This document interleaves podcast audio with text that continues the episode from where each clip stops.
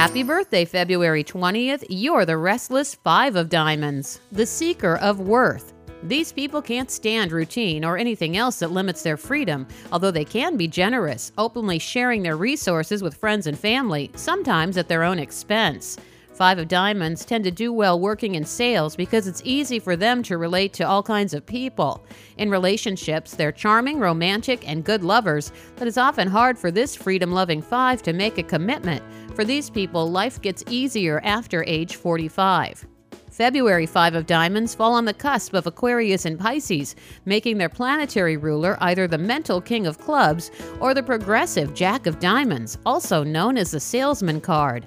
Famous Five of Diamonds include Friends star David Schwimmer, Queen Latifah, and supermodel Cindy Crawford. The Birthday Cards of Destiny is based on an ancient fortune telling system that blends astrology and numerology with a deck of 52 playing cards. Learn more about this fascinating system and look up the birthday cards of the people in your life at birthdaycardsofdestiny.com. I'm Lisa Osborne on lisa.fm.